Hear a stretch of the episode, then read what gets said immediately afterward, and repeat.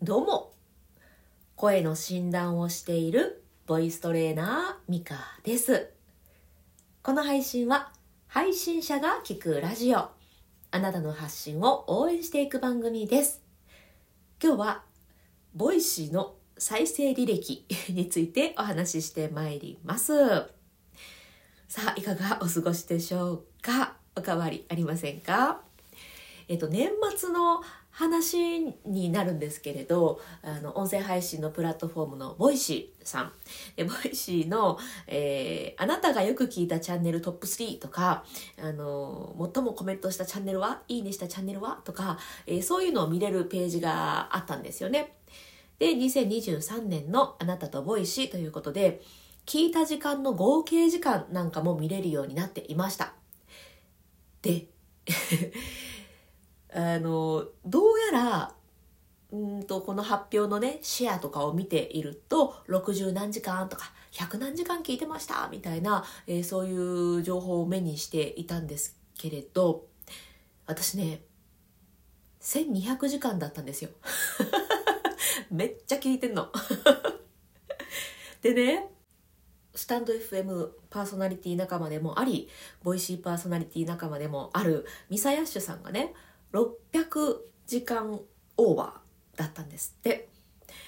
で、えっと、彼女も私もボイシーリスナー全体の上位1%に入ってるっていうことだったんですね。600時間以上だと、まあ、上位1%に入ってるんだなっていう中で でまあ私ね1200時間聞いてるんであだいぶ上の方にいたんだなっていうのをね もう年明けてもう今更なんですけど、えー、気がつきまして。でそのミサエシュさんがねその何聞いてるんだろうとかそういうのちょっと気になるって言ってくださってたので、まあ、ちょっとだけお披露目をしようかなと思っております。あのあれですね。自分の本棚見られるぐらいちょっと恥ずかしかったりするので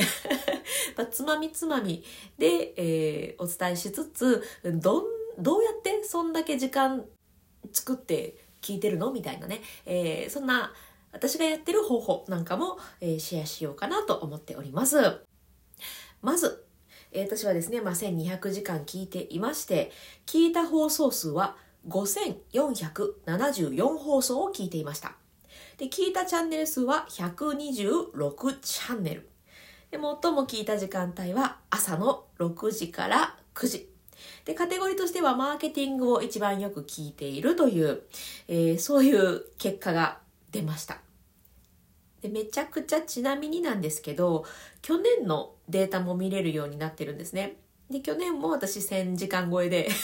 1072時間聞いてまして、4501放送170チャンネル聞いているというね、えー、猛者ですね。そうでね私がどうやってこの時間を作ってるかというと、まあ、まず2倍速で聞いているっていうのが一つです。2倍速で聞いてるのでその分たくさんの時間聞いていられるのかなっていうのと、えー、ちょっとの隙間時間でも聞くんです。え例えば朝起きて、え朝ごはんを作っている間まだ家族が起きてくる前の短い時間とかうんあとは自分の準備が終わって子供の出かける支度を待っている時間とかも聞いたりとか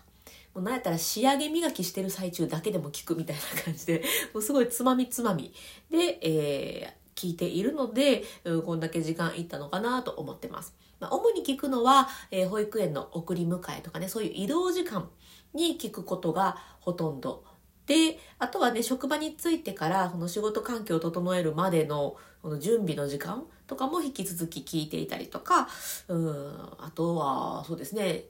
料理中うん食事の準備をしている間に聞くとか、まあ、そういう感じでほとんどながらで聞いていて1200時間行きました。ほとんど聞かない日はないですかね。まあ土日に関しては聞けないことが多いんですけど、あの、寝かしつけの時間にはほとんど聞いてるので、うん、大体毎日聞いているかな。うんまあ、寝かしつけはね、スタンド FM 聞くことが多かったりもするので、まああれなんですけど、まあまあまあそんな感じになっております。で、私が一番聞いたチャンネルのトップ3なんですけど、まあ、第1位はね、忍者ダオラジオです。まあ、これはね、はい、自分の配信の確認をしたりとか、うん、このボイシーメンバー、え忍者ダオラジオメンバーの配信を聞いたりとかしてるので、まあ、これは当然かなという感じ。で、2位が西野さんですね。キンコン西野さん。で、第3位が沢まどかさんの、えー、深夜の福音ラジオです。私、沢サロンメンバーでもあったりしていて、まあ、沢さんのも本当ね、よく聞かせていただいているという、なんかそんな感じですね。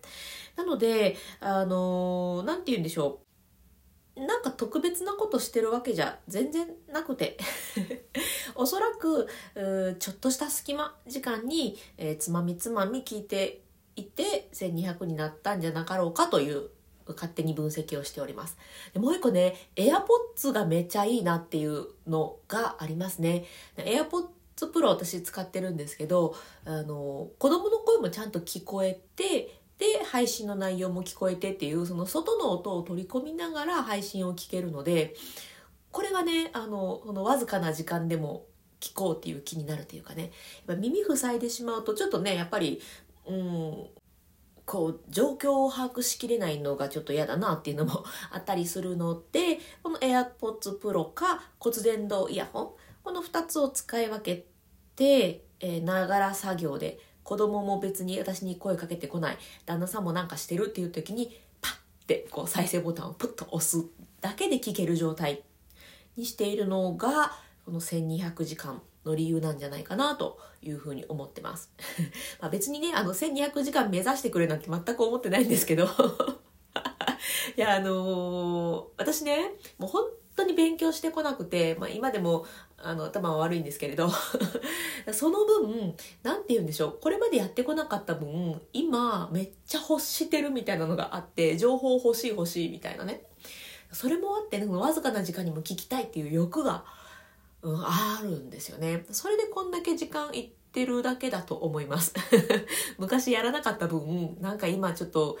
取り返そうとしてんのかわかんないですけど、今すごく面白くっていうのがいろんな方の情報を聞くのがね。